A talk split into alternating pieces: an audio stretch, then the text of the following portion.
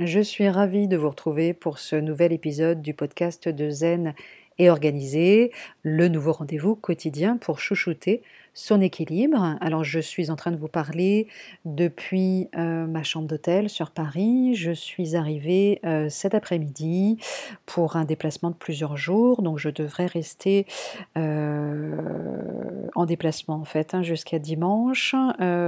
et j'ai le grand plaisir demain. Vers midi, midi et demi, d'animer une conférence pour les hum, salariés du Crédit foncier sur une thématique qui m'est chère. Comment peut-on concilier performance au travail et équilibre personnel? Voilà, donc ça sera, ça sera demain midi. Et puis euh, vendredi, je quitte Paris pour rejoindre euh, la Wallonie en fait en Belgique où je vais animer une seconde euh, conférence alors qui sera elle pour le coup euh, grand public donc ouverte à tous et qui devrait réunir une centaine de, parents donc à, côté d'Arlon et où il sera question en fait du temps pour soi et la conférence s'appelle en fait tout simplement du temps pour soi du temps euh, en famille et avec quelques pistes pour euh, prendre son temps et ralentir seul ou en famille.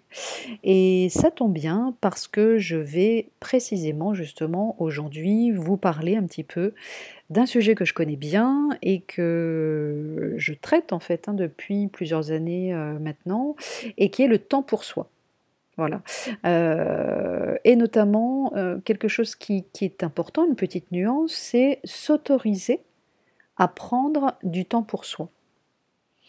Alors, simplement, ce qu'il faut garder à l'esprit, c'est que le temps pour soi, véritablement, est essentiel à chacun parce qu'il nous reconnecte à nous-mêmes, à notre nature profonde, à nos besoins, à nos envies.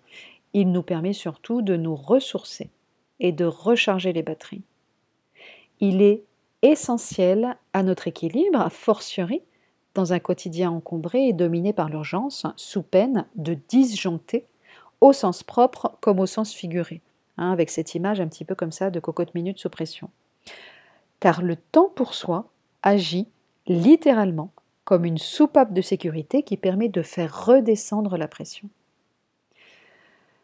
Comme vous, je dois faire face à un quotidien bien rempli, je suis confrontée à peu de choses près aux mêmes problématiques que vous, une charge de travail importante, parfois même très importante, de multiples activités alors que mon temps, comme le vôtre, n'est pas extensible, mes journées font également 24 heures comme vous, la fatigue, des baisses d'énergie, la lassitude aussi, des sources de distraction multiples, hein, le smartphone, les réseaux sociaux, euh, le blogging, etc.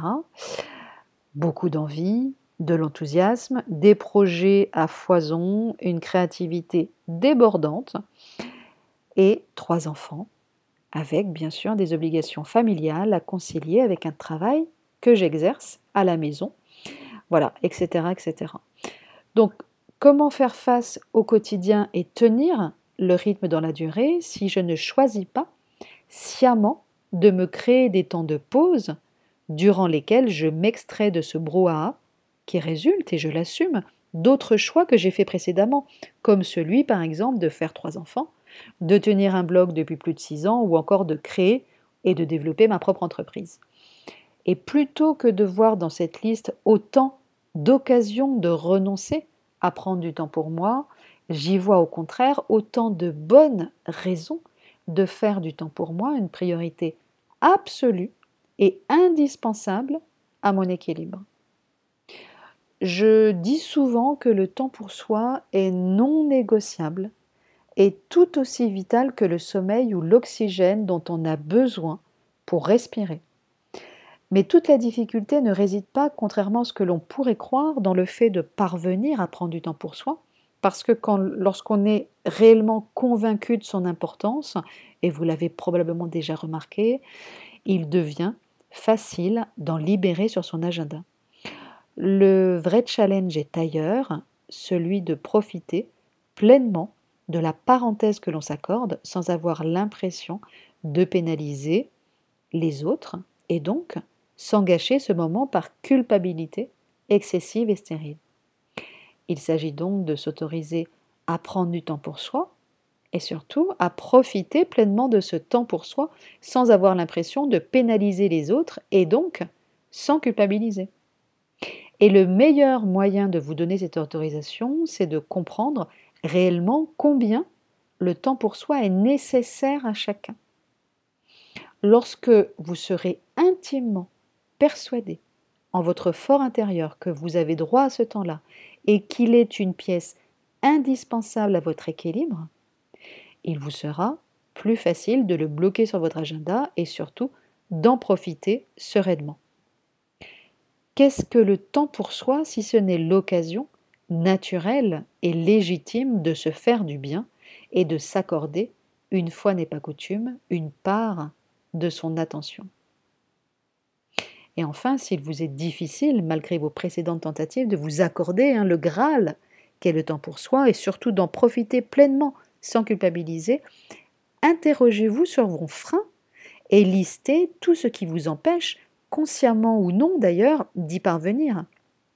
En identifiant ces freins, donc à commencer par vous-même, vos croyances ou certains de vos comportements, comme par exemple le perfectionnisme ou des exigences trop élevées, euh, une forme d'autopression, vous déverrouillez déjà le processus et vous commencerez plus facilement à vous l'autoriser. Je vous souhaite un très très bon week-end et je vous retrouve dès lundi pour de nouveaux épisodes. Je vous dis à très très bientôt.